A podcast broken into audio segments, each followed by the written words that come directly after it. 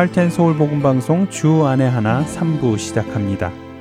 주 안에 하나 3부에는 함께 성경을 읽고 묵상하는 시간인 Let's Read the Bible과 모세의 인생을 드라마로 만나보는 시간인 바이블 드라마 어떻게 자녀에게 성경적인 삶을 가르쳐 주는지 지혜를 얻을 수 있는 Daily Devotional 그리고 은혜의 설교 말씀이 준비되어 있습니다. 먼저 Let's Read the Bible로 이어집니다.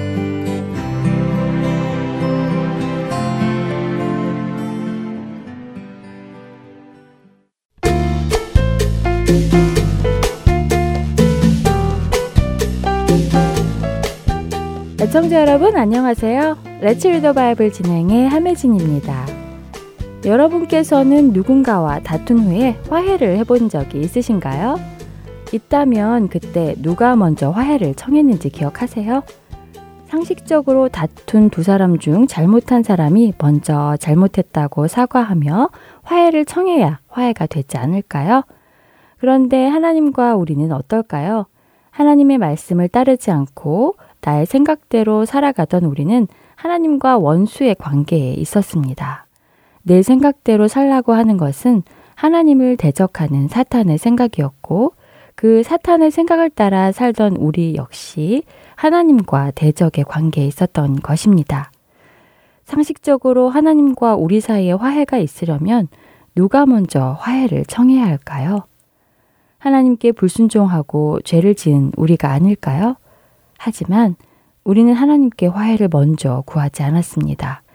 오히려 잘못이 없으신 하나님께서 우리에게 화해를 청하셨지요. 로마서 5장 10절의 상단은 곧 우리가 원수되었을 때에 그의 아들의 죽으심으로 말미암아 하나님과 화목하게 되었은즉 이라고 말씀하십니다. 잘못이 없으신 하나님께서는 죄인인 우리, 원수인 우리에게 화해를 청하셨습니다. 하나님의 아들을 죽음에 내어주시면서 말입니다. 이것이 하나님 나라의 화해의 방식입니다. 오늘 우리가 읽을 산상수는 마태복음 5장 9절의 말씀입니다. 화평하게 하는 자는 복이 있나니 그들이 하나님의 아들이라 일컬음을 받을 것이미요. 유대인들의 문화 속에서 아들은 아버지를 대신할 수 있었습니다. 아들을 보면 아버지를 본 것과 마찬가지로 여겼지요. 하나님께서는 값을 지불하시고 죄인과 화평하게 되셨습니다. 우리도 하나님을 닮아 그렇게 한다면 우리를 통해 사람들은 하나님 아버지를 볼 수 있습니다. 누군가 여러분에게 잘못을 해서 기분을 상하게 한 적이 있나요? 그런 자들을 용서하고 먼저 화해를 청해 보시겠어요? 화해를 받아들이든 받아들이지 않든 그것은 상대의 선택입니다. 그러나 화해를 청하는 것은 하나님의 자녀들의 의무입니다. 여러분과 저의 삶을 통하여 하나님의 모습을 나타낼 수 있게 되기를 소망합니다. 레츠 리더 바이블 오늘은 마태복음 5장 1절부터 12절까지의 말씀을 읽고 마치겠습니다. 예수께서 무리를 보시고 산에 올라가 앉으시니 제자들이 나아온지라 입을 열어 가르쳐 이르시되 심령이 가난한 자는 복이 있나니 천국이 그들의 것이미요 애통하는 자는 복이 있나니 그들이 위로를 받을 것이미요 온유한 자는 복이 있나니 그들이 땅을 기업으로 받을 것이미요. 의에 줄이고 목마른 자는 복이 있나니 그들이 배부를 것이미요. 긍휼히 여기는 자는 복이 있나니 그들이 긍휼히 여김을 받을 것이미요. 마음이 청결한 자는 복이 있나니 그들이 하나님을 볼 것이미요.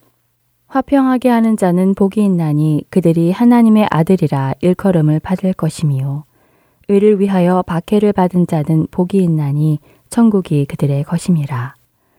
나로 말미암아 너희를 욕하고 박해하고 거짓으로 너희를 거슬러 모든 악한 말을 할 때에는 너희에게 복이 있나니 기뻐하고 즐거워하라.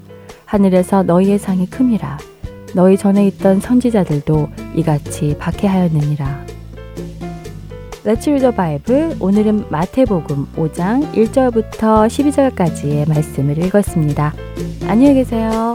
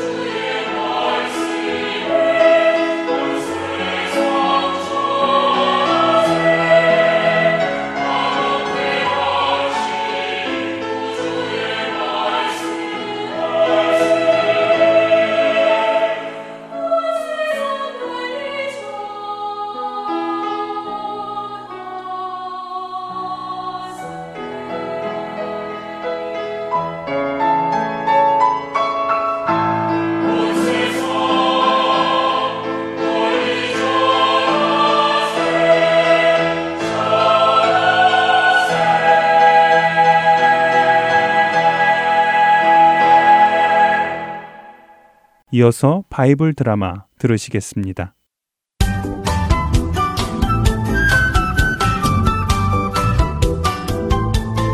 시청자 여러분 안녕하세요. 바이블 드라마 모세편 진행의 박영규입니다. 가나안 땅 전쟁에 참여할 것을 약속하고 요단강 동편 땅에 남도록 허락을 받은 르우벤 지파와 갓 지파는 요단강 동편 지역에 집을 짓고 가축을 위한 우리를 짓기 시작합니다.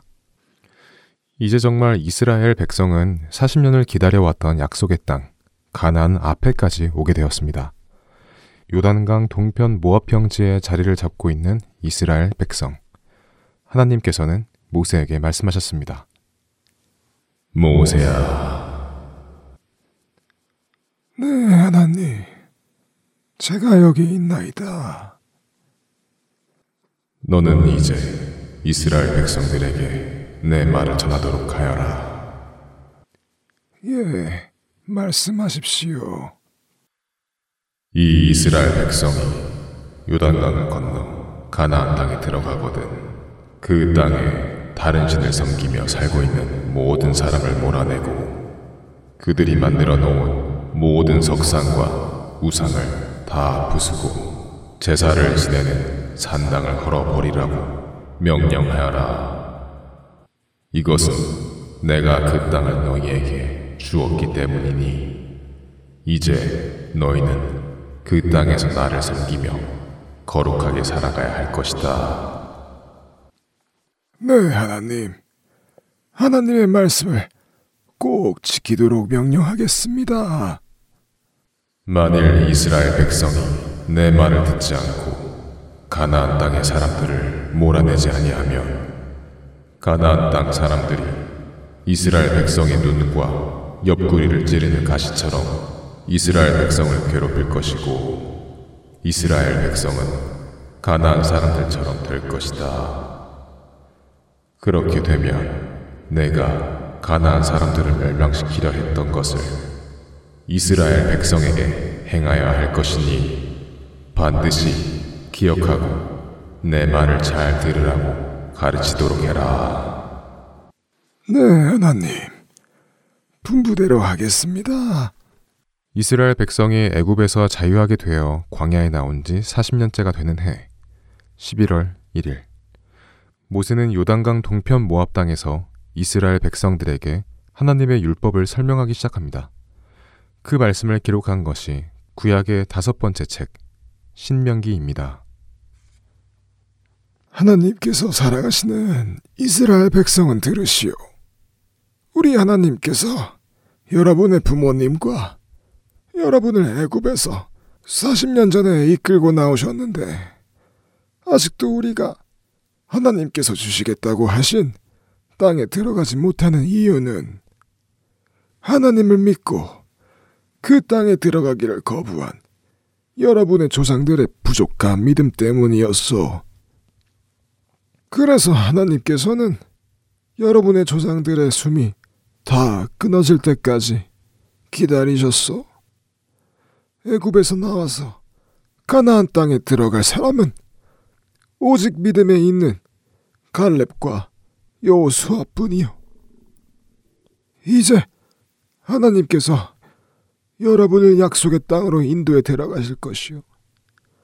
그러니 여러분, 조상들과 같은 잘못을 저지르지 말고 여러분을 인도할 여호수아처럼 또 갈렙처럼 믿음을 가지고 들어가기를 바라오. 나는 하나님의 거룩하심을 당신들에게 드러내지 못하였기에 이곳 요단강 동편에서 죽음을 맞을 것이오. 그러나 내가 당신들이 약속한 땅에 들어가기 전에 마지막으로 다시 한번 하나님의 말씀을 전하려 하니 부디 잘 새겨들기를 바라오. 모세는 이스라엘 백성들을 향하여 하나님의 말씀을 하나하나 전하며 하나님의 율법을 자세히 설명해 줍니다. 모세가 전하는 하나님의 말씀을 백성들은 귀를 기울여 들었습니다. 신명기의 모든 내용을 전한 모세가 말을 마칩니다. 이처럼 하나님께서 여러분의 하나님이 되겠다고 약속하셨으니 여러분은 그 하나님의 백성이 되는 것을 즐거워하시오. 여러분은 내가 오늘 여러분에게 증언한 모든 말씀을 마음에 잘 간직하고 여러분은 물론 여러분의 자녀들까지 잘 지켜 행하도록 가르치시오. 그렇게 하면 여러분의 약속의 땅에서 오래오래 살게 될 것이오. 이스라엘 백성들은 모세가 전한 하나님의 말씀을 마음에 품었습니다. 그리고 약속의 땅에 들어갈 마음의 준비를 시작하지요. 모든 준비가 끝나자 하나님께서는 모세에게 말씀하십니다. 모세야, 너는 여리고 맞은편 모압 땅에 있는 느보산에 올라가도록 해라. 그곳에 서게 되면 내가 이스라엘 백성에게 줄 가나안 땅이 한눈에 보일 것이니라. 그 땅에 내가 들어가지 못하는 것이 마음 아프겠지만 들어가지 못하는 그 이유는 내가 이미 잘 알고 있을 것으로 안다. 네, 하나님. 잘 알고 있습니다. 제가 무리바셈에서 하나님의 거룩하심을 이스라엘 백성들에게 나타내지 못해서 그런 것을 잘 압니다. 그래도 그 땅을 제게 보여주신다니 하나님 감사합니다. 이 백성을 굽어 살펴 주십시오.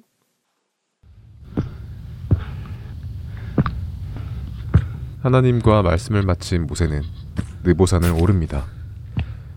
느보산의 꼭대기에 오른 모세의 눈앞에는 가나안의 모든 땅이 한눈에 들어왔습니다. 아, 하나님께서 우리 조상에게 주기로 하신 그 땅이로구나. 정말 아름답구나. 하나님, 감사합니다.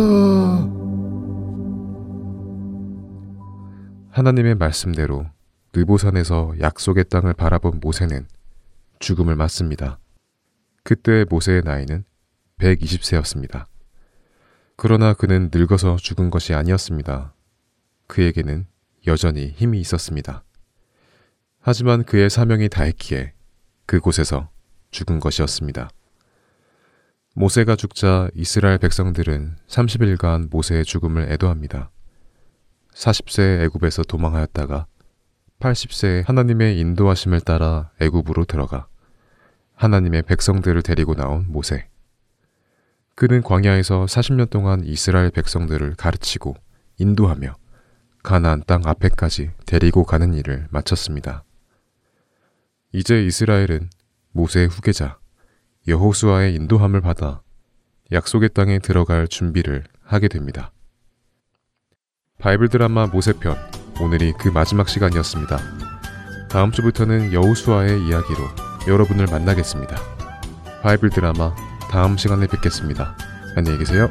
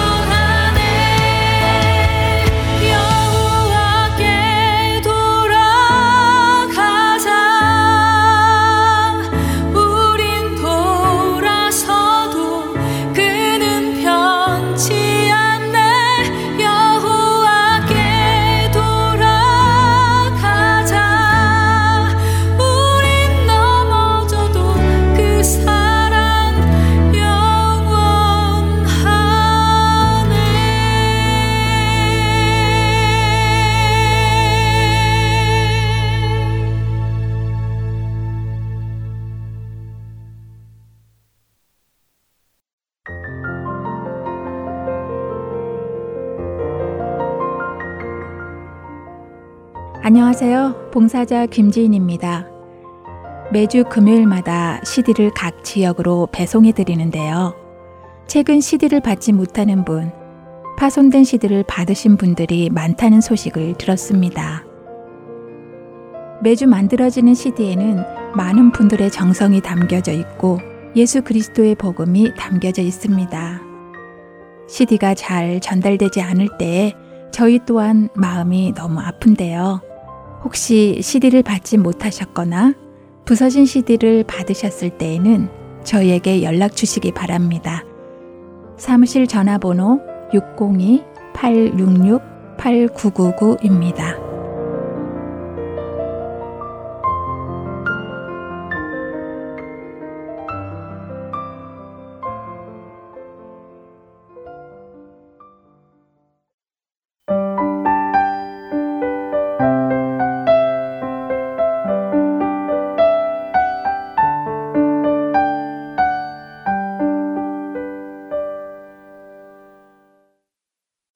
계속해서 Daily Devotional 보내드립니다.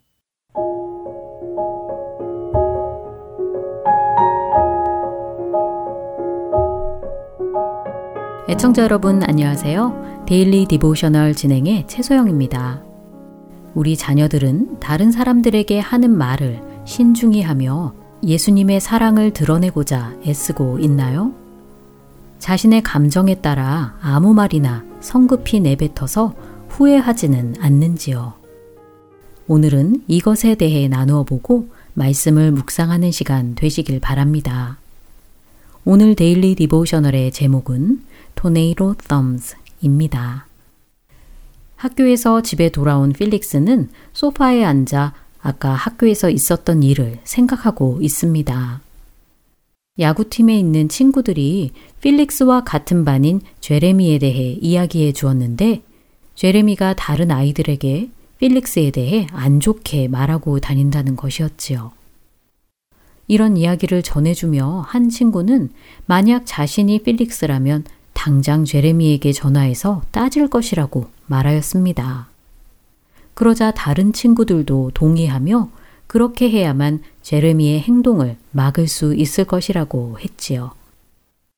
집에 돌아와 고민하던 필릭스는 이 문제를 해결하려면 역시 친구들의 말대로 하는 수밖에 없다는 생각이 들었습니다.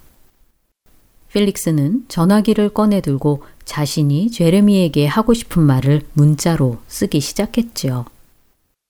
전송 버튼을 누르기 전 필릭스는 자신이 쓴 메시지를 다시 한번 읽어보았습니다. 감정적이고 안 좋은 표현들이 쓰여진 이 메시지를 읽으면 아마 제레미는 필릭스에 대해 나쁘게 말하고 다녔던 것을 그만둘 것이라고 필릭스는 생각했지요. 이제 보내야지 하고 전송 버튼을 누르려던 순간 전에 제레미가 필릭스를 따라 교회에 한번 가보고 싶다고 말했던 것이 떠올랐습니다. 그 생각에 필릭스는 메시지를 보내지 못하고 망설이고 있었지요. 그때 뉴스를 보고 계시던 엄마가 깜짝 놀라신 듯 저것 좀 보라고 말씀하셨습니다. 뉴스에서는 다른 주에 일어난 토네이도가 한 마을을 강타하여 많은 집들이 무너진 모습을 보도하고 있었지요. 화면 속에는 토네이도 때문에 엉망이 된 곳에서 사람들이 망연자실하고 있는 모습이 그대로 나왔습니다. 그 모습을 보시며 엄마는 토네이도가 마을을 덮쳐 모든 것이 망가지기까지 불과 몇 분밖에 안 걸린다고 말씀하셨지요. 엄마의 말씀에 필릭스는 그렇게 짧은 시간 동안 무너진 것들을 다시 복구하고 회복시키는 데는 몇 년이란 긴 시간이 걸릴 것이라고 대답합니다. 엄마는 맞다고 하시며 필릭스의 말을 들으니 이번 주 주일학교에서 나눌 이야기에 대한 좋은 아이디어가 떠올랐다고 말씀하셨지요. 우리의 말이 어떻게 다른 사람들에게 상처가 될 수 있는지, 또 예수님의 사랑을 드러내지 못하게 되는지에 대해 나누기로 했는데, 토네이도를 비유로 설명하면 아이들이 이해하기 쉬울 것 같다는 것입니다. 우리의 혀를 신중하게 사용하지 않고 토네이도처럼 빨리 성급하게 사용해서는 안 된다고 엄마는 말씀하셨지요. 엄마의 말씀에 필릭스는 아까 제레미에게 보내려던 문자를 다시 생각해 보았습니다. 화가 난 감정이 그대로 드러난 안 좋은 말들로 가득한 메시지는 제레미의 마음을 상하게 할 것이고 결과적으로 제레미가 예수님을 알고자 하는데 도움이 되지 못할 것이라는 생각이 들었지요. 필릭스는 제레미에게 보내려던 메시지를 모두 지우고 제레미를 집으로 초대하여 예수님에 대해 전해주겠다고 다짐하며 오늘 이야기는 마칩니다.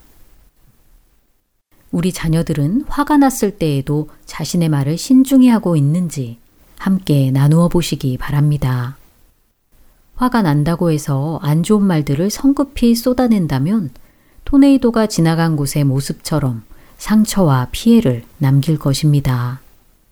또한 다른 사람들에게 예수님의 사랑을 보여줄 수도 없을 것입니다. 성령님께서 우리 자녀들의 입술을 주장하셔서 정직하고 선한 말들을 지혜롭게 할 수 있도록 기도해 주세요. 오늘 묵상할 말씀은 시편 141편 3절 여호와여 내 입에 파수꾼을 세우시고 내 입술의 문을 지키소서입니다. 말과 행동을 통해 하나님의 성품이 드러나서 다른 사람들을 주께로 인도하는 우리 자녀들 되길 소망하며 오늘 Daily Devotional 마칩니다. 안녕히 계세요.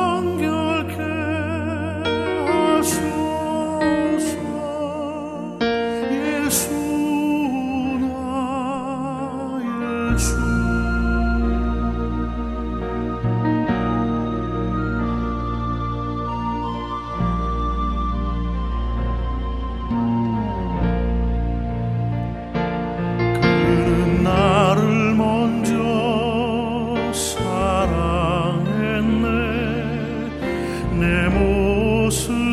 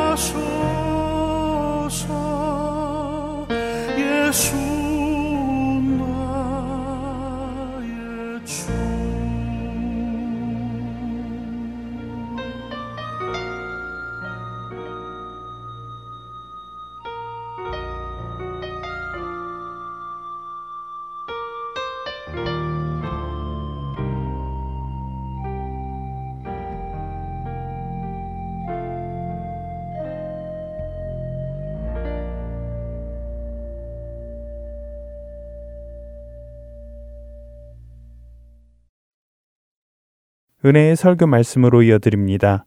오늘은 서울 베이직 교회 조정민 목사님께서 데살로니가전서 5장 16절에서 22절을 본문으로 늘 기도하는 성도라는 제목의 말씀 전해 주십니다.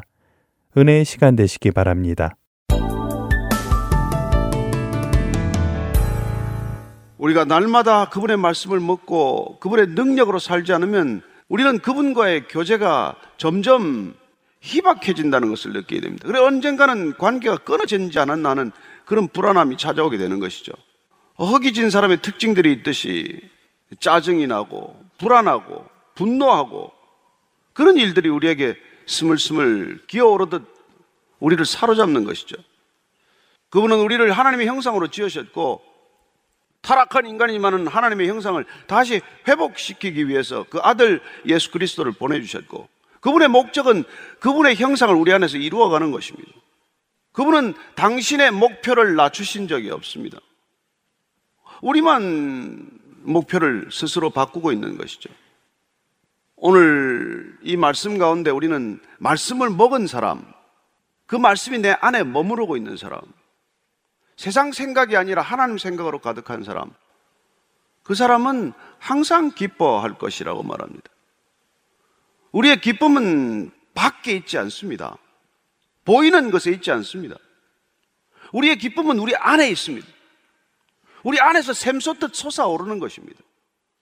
밖의 환경과 여건과 조건이 주는 그런 쾌락이나 즐거움이 아니라는 것입니다.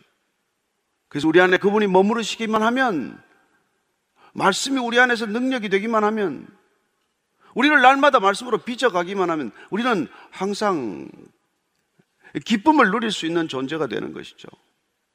그리고 오늘 중요한 약속을 해주십니다. 명령이지만은 약속이에요. 쉬지 않고 기도하게 된다는 것입니다.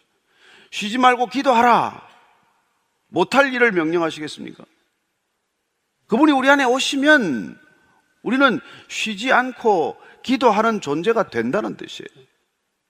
그분의 뜻이 내 안에 항상 기억되고 그분의 뜻이 항상 내 안에서 능력이 되면 우리는 항상 기도하는 삶으로 이미 들어간 것이죠. 기도는 내 기도가 중요한 것이 아니라 내가 기도하는 대상이 중요한 일입니다. 내가 중요한 것이 아니라 내 아버지가 중요하기 때문에 기도하는 거예요. 물론 어릴 때는 어린아이가 중요하죠. 자기 밖에 몰라요. 아이들이란 무엇입니까? 아이들의 특징이 뭐예요? 저밖에 모르는 것이죠. 늘 제 고집대로 하고자 하는 것 아닙니까? 그러나 우리가 말씀으로 점점 성장하고 성숙하기 시작하면 내가 중요한 것이 아니라 내가 기도하는 대상, 내가 기도하는 그분이 중요하다는 것을 점점 깨닫게 됩니다. 어떤 종교인이 종, 기도 안 하겠습니까?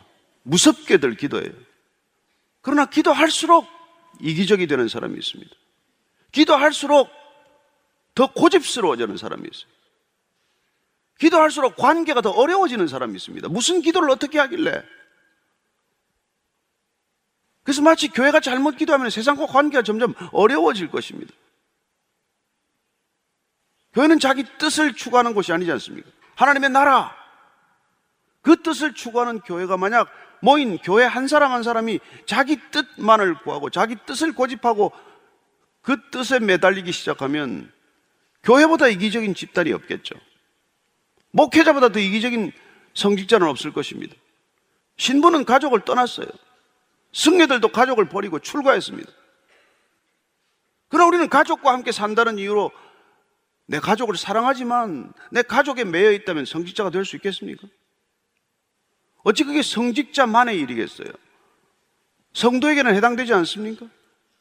우리가 올해 무별 교회가 되기 위해서는 첫 번째 전제가 성도가 되어야 한다는 것입니다.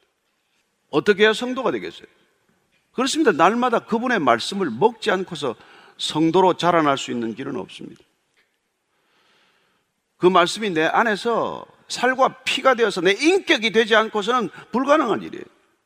그 말씀이 내 안에서 인격을 이루어갈 때, 그래야 나와 이웃과의 관계가 바뀌고, 그래야 교회와 세상과의 관계가 바뀌지 않으면은 우리는 한낱 종교인, 그것도 가식적이고 위선적인 종교인에 불과하다는 것입니다. 그렇습니다. 그분이 우리 안에 오면 우리는 항상 기뻐하게 되고, 우리는 쉬지 않고 기도하는 상태에 들어가 있게 됩니다. 그분이 늘 기억되고, 그분이 늘 내 안에서 상주하고 계시기 때문에 그분이 계셔야 할 자리에 좌정하고 계시기 때문에 우리는 기도의 상태에 있게 되는 것입니다. 기도란 느닷없이 그분을 부르는 것이 아니죠. 관계가 없는데 불른들 무슨 누가 대답을 하겠어요? 그래서 우리의 기도가 그분께 들리는 기도가 되기 위해서는 그분과의 관계가 항상 유지되고 있어야 한다는 것이죠. 관계가 깨어졌는데, 결렬되었는데 무슨 어떻게 되겠어요? 그러나 그분은 이미 말씀하신 그 말씀이 내 안에 이루어지는 것을 보고자 하시고 우리가 주 들은 말씀, 주의 들은 말씀을 살아내고 있지 않으면서 또 다른 기도를 아무리 해봐야 사실은 부당한 기도를 하고 있는 거예요. 아버지의 뜻 밖에서 어쩌면 우리는 몸부림치고 있는지 모르죠. 저는 하나님께서 정말 우리가 하나님의 뜻 안에 있기만 하면 그분의 뜻을 알고 뜻 안에 머무르고자 우리가 애를 쓰고 우리가 변화되기를 결단한다면은 하나님께서 필요한 것은 다 허락하신다는 것을 여러분들이 믿을 수 있게 되기를 바랍니다. 기도란 내 기도가 중요한 게 아니라 기도하는 대상이 중요하다. 이게 머릿속을 떠나면 안 돼요. 하나님이 중요해서 기도하는 거지 내가 중요해서 기도하는 게 아니야. 내가 아무리 중요한들 하나님이 안 들으시면 무슨 소용이 있고 내가 나를 하나님보다 더 중요하게 생각하면 하나님이 무엇 때문에 그 태도를 기도로 받아들이겠습니까? 좌우지간 어쨌건 우리는 무엇 때문에 기도하느냐는 것입니다. 왜 기도하느냐는 것입니다. 기도의 목적이 다른 어떤 종교인들과도 똑같단 말입니까? 그렇다면 저는 교회 나올 필요가 없다고 생각하는 사람이에요. 그리고 실제로 교회 나오지 않아도 그들의 기도가 응답되어서 잘 사는 사람도 훨씬 많고, 건강한 사람도 훨씬 많고, 유명한 사람도 훨씬 많고, 그럼 도대체 뭐, 뭐 무슨 차이가 있냐 말이에요. 그래서 왜 기도하는가 이걸 우리가 늘 그 전제로 한번 생각해 보자는 거예요. 물론 초등학생이 뭐 나라와 민족을 위해서 기도하라 그러면 좀 무리한 요구예요. 그러나 5년, 10년, 20년이 되어도 우리의 기도가 바뀌지 않는다면 아버지의 뜻을 따라 구하는 기도가 되지 않고 여전히 내 뜻을 고집하는 기도에 머물러 있다면 우리는 유아기적인 신앙인으로서 더 이상 자라지 못하는 외소증에 걸린 그리스도인과 같이 아주 기괴하고 괴물스러운 인간이 되지 않겠어요? 우리의 기도는 점점 그 외연을 확장해 가는 것이죠. 그래서 궁극적으로는 주기도문에 우리가 이르는 것처럼 아버지의 뜻, 아버지의 나라, 아버지의 이름을 구하기 시작을 하면 우리는 그 안에 모든 것이 포함되어 있지 않습니까? 우리가 그분 안에 있고 그분이 우리 안에 계시면 우리는 그분의 뜻을 구했는데 내 뜻을 구한 거나 어떻게 다를 수 있습니까? 무슨 차이가 있습니까? 저는 정말 나이 드는 게 너무 기뻐요. 나이가 주는 유익이 있습니다. 점점 나 자신하고도 떨어져 가는 것을 스스로 이렇게 관조하게 됩니다. 내 욕망으로부터 떨어지는 나, 나 자신과도 점점 거리를 두게 되는 나. 그렇습니다. 나이가 주는 유익도 있지만, 그러나 우리는 젊건 나이 들었건 말씀이 그런 능력을 우리에게 허락한다는 것이죠. 늘 말씀에 비추어서 나 자신을 들여다보게 되고 그래서 어떤 때는 그 말씀 안에서 보면 나 자신이 너무나 생경하고 이게 진정 내 모습인가 그런 것들을 발견하게 되지 않습니까? 저는 그렇게 기도할 때 모든 일에 감사할 수 있게 된다는 것입니다. 항상 기뻐할 뿐 아니라 쉬지 않고 기도할 뿐, 할 수 있을 뿐만 아니라 누구는 늘 24시간 그리스도를 생각하라. 그것도 쉽지 않아요. 여러분 나는 어떤 때는 자꾸 생각하고 있으면 병이 났나 그런 생각도 들어요. 손 밑에 가시가 들면 손가락이 의식이 됩니다. 목이 부으면 목이 의식이 돼요. 병들었다는 증거일 수도 있죠. 아이들은 어머니 품 속에 있으면 어머니를 더 이상 찾지 않습니다. 어머니 품 안에 있기 때문에. 어머니가 없을 때 어머니를 찾는 것이죠. 저는 우리가 늘 말씀 안에 주님 안에 머물러 있을 때 우리는 존재론적인 답을 찾게 되는 것이죠. 불안하거나 염려하거나 근심하거나 그 어떤 것으로부터도 평강을 누릴 수 있게 되는 것이죠. 그래서 우리 안에 흘러 넘치는 기쁨은 세상과 기쁨은 다르다는 것을 알게 되고 우리는 늘 그분을 우리가 동행하고 있다는 믿음 속에서 우리는 기도의 끈을 놓치지 않는 삶에 이를 수 있는 것이죠. 그런데 중요한 것은 오늘 우리가 그런 기도를 하지 않으면 우리가 여전히 소화병적인 유아기적인 기도에 머물러 있을 때는 우리는 어떤 일이 일어나냐면 성령을 소멸하게 된다는 것입니다. 성령을 소멸하다는 말은 억제하다, 심지어 불을 끄다 할 때 어쩌면 우리 안에 오신 성령의 불을 우리가 끄는 역할을 한단 말이에요. 기도란 그 불이 활활 타오르게 할 수 있는 반면에 우리가 기도를 여전히 아버지의 뜻을 구하는 기도가 아니라 내 뜻만을 고집하는 기도가 될 때 우리는 성령의 불을 끄게 된다는 것입니다. 불이 소멸된다고 말합니다. 예언을 멸시하게 된다고 말합니다. 하지 말라고 하는 것은 그렇게 되기 때문에 하나님의 말씀을 점점 무시하게 되고 점점 업수 여기게 되는 것이죠. 저는 말씀이 우리가 왔는데도 불구하고 그 말씀을 자꾸 무시하는 버릇이 한번 형성이 되면 관심이 없어지면 다른데 점점 더 큰 관심을 가지면 들어도 그만 안 들어도 그만이에요. 말씀 안 들어서 문제가 생긴 것입니까? 아니 들은 말씀이 그냥 한 귀로 듣고 한 귀로 흘려서 문제가 생긴 것이죠. 멸시함으로써 예언을 멸시함으로써 말씀을 가볍게 여김으로써 다 생긴 일이죠. 우리 단 한마디 말씀이라도 그 말씀이 레마 하나님의 말씀을 우리 안에 부딪혀서 우리 인생을 바꾸기 시작하면 그 말씀은 결코 소멸하지 않습니다. 저는 여러분들이 말씀을 가볍게 대하지 않게 되기를 바랍니다.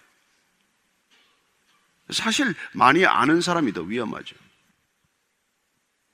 그리고 악은 어떤 모양이라도 버리게 된다는 것입니다. 우리 안에 말씀이 거하면, 빛이 거하면, 어둠은 어떤 모양으로라도 거할 수 없게 됩니다. 그래서 그게 24시간 기도하는 상태에 있는 것을 말하는 것이죠. 그때는 여러분이 무엇을 구해도 좋다고 주님께서 약속하십니다. 무엇이든지 구하라. 내 말이 너희 안에 거하면 내가 너희 안에 있을 수만 있다면 내가 너와 함께 동행한다면 그리 하면 무엇이든지 구하라. 다 이루리라. 아버지의 뜻을 따라 구하는데 안 이루어지겠습니까? 저는 여러분들이 하나님의 뜻을 따라 구하는 기도, 이 기도가 여러분의 인생을 바꿀 것이고, 교회를 바꿀 것이고, 그리고 이 나라 이 민족을 바꿀 수 있다고 믿습니다. 여러분 지금 뭘로 이 나라가 바뀌겠어요? 어떤 정책적인 변화로 바꿀 수 있다고 생각하십니까? 그 기도하는 사람을 찾는 이유가 뭔지 아십니까? 이사에서 62장을 한번 찾아보십시오. 주님께서 기도하는 늘 기도하는 성도 쉬지 않고 기도하는 성도를 필요로 하는 까닭을 62장 6절 이하를 읽습니다. 시작.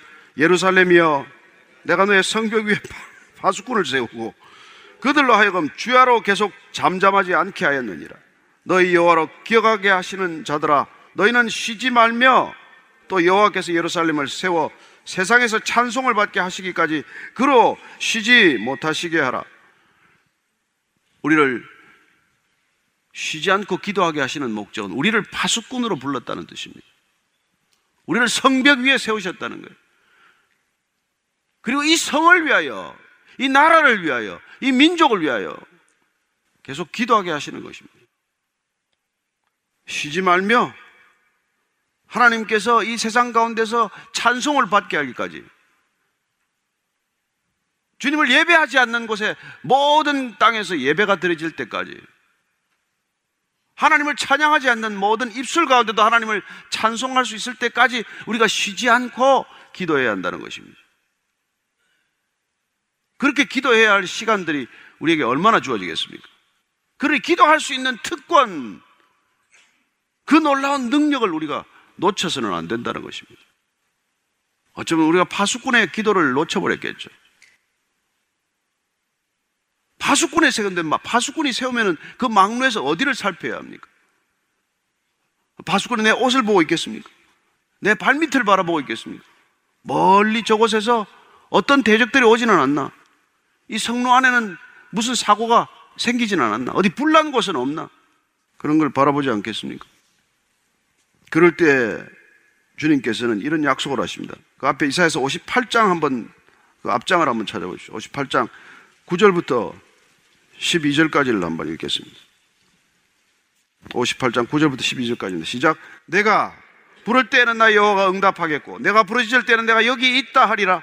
만일 내가 너희 중에서 멍에와 손가락질과 허망한 말을 제하여 버리고 줄인 자에게 내 심정이 동하며 괴로워하는 자의 심정을 만족하게 하면 내 빛이 흑암 중에서 떠올라 내 어둠이 낮과 같이 될 것이며 여호와가 너를 항상 인도하여 메마른 곳에서도 내 영혼을 만족하게 하며 내 뼈를 견고하게 하리니 너는 물된 동산 같겠고 물이 끊어지지 아니하는 샘 같을 것이라.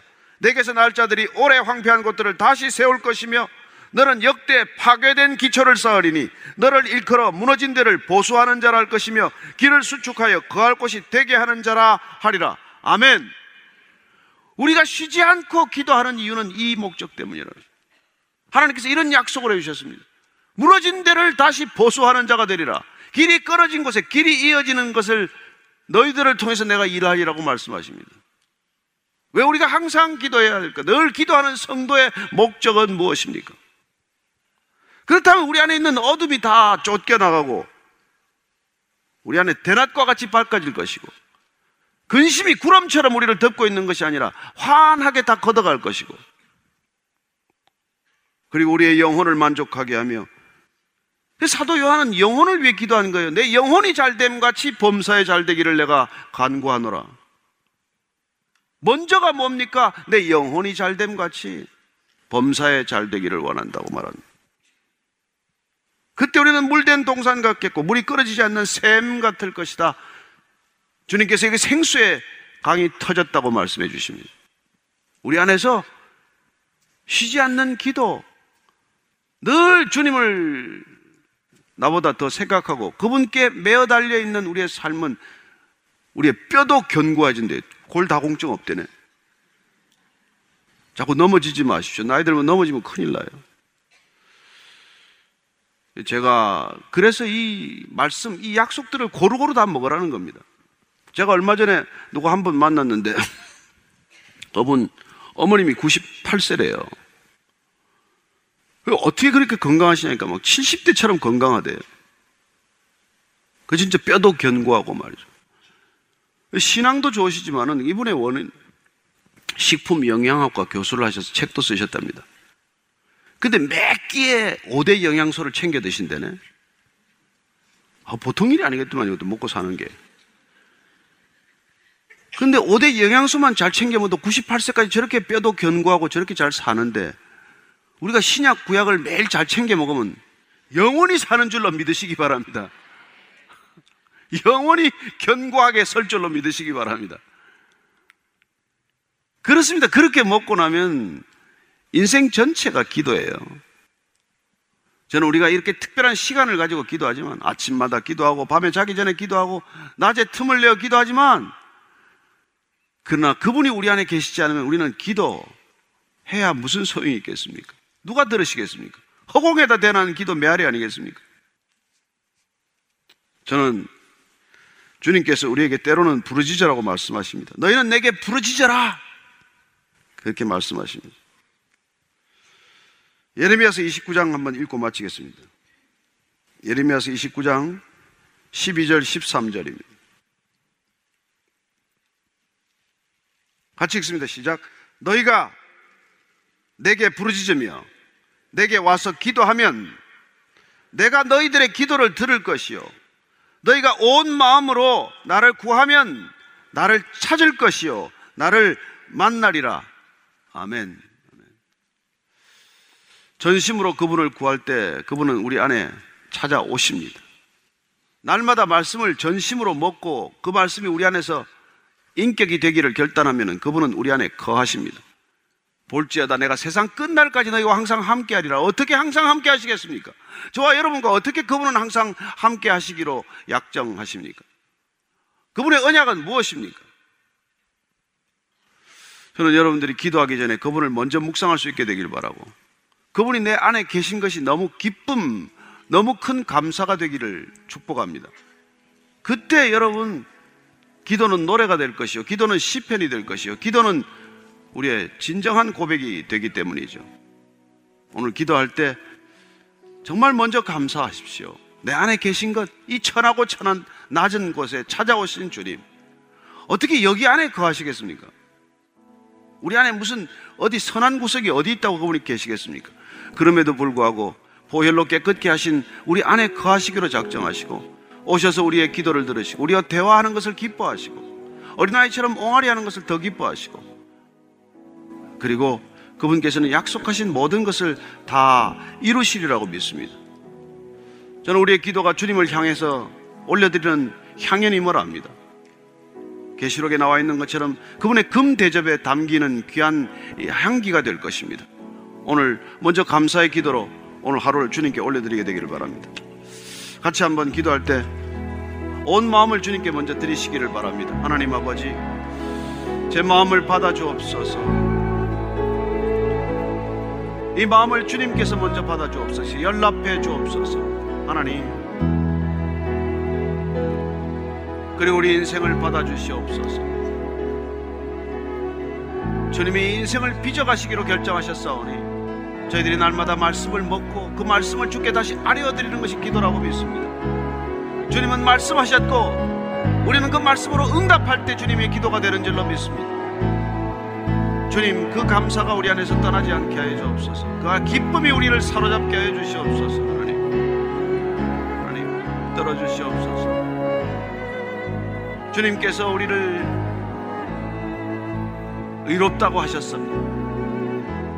주님의 영혼을 위하여 우리를 소성케 하셨고 그래야 우리가 사망의 음침한 골짜기를 지날지라도 해를 두려워하지 않을 것은 감사가 넘치기 때문이요 기쁨이 넘치기 때문이오니 주님 날마다 우리를 기쁨으로 새롭게 빚어 주시옵고 감사로 새롭게 하여 주옵소서. 하나님 감사가 흘러넘쳐서 감사의 찬송이 되게 하시고 감사가 흘러넘쳐서 감사의 기도가 되게 하시고 감사가 흘러넘쳐서 감사의 인생이 되게 하여 주옵소서 하나님 어떤 것도 불평과 불만의 거리가 되지 않게 하시고 그것마저도 감사히 받을 수 있는 우리의 믿음이 되게 하여 주옵소서.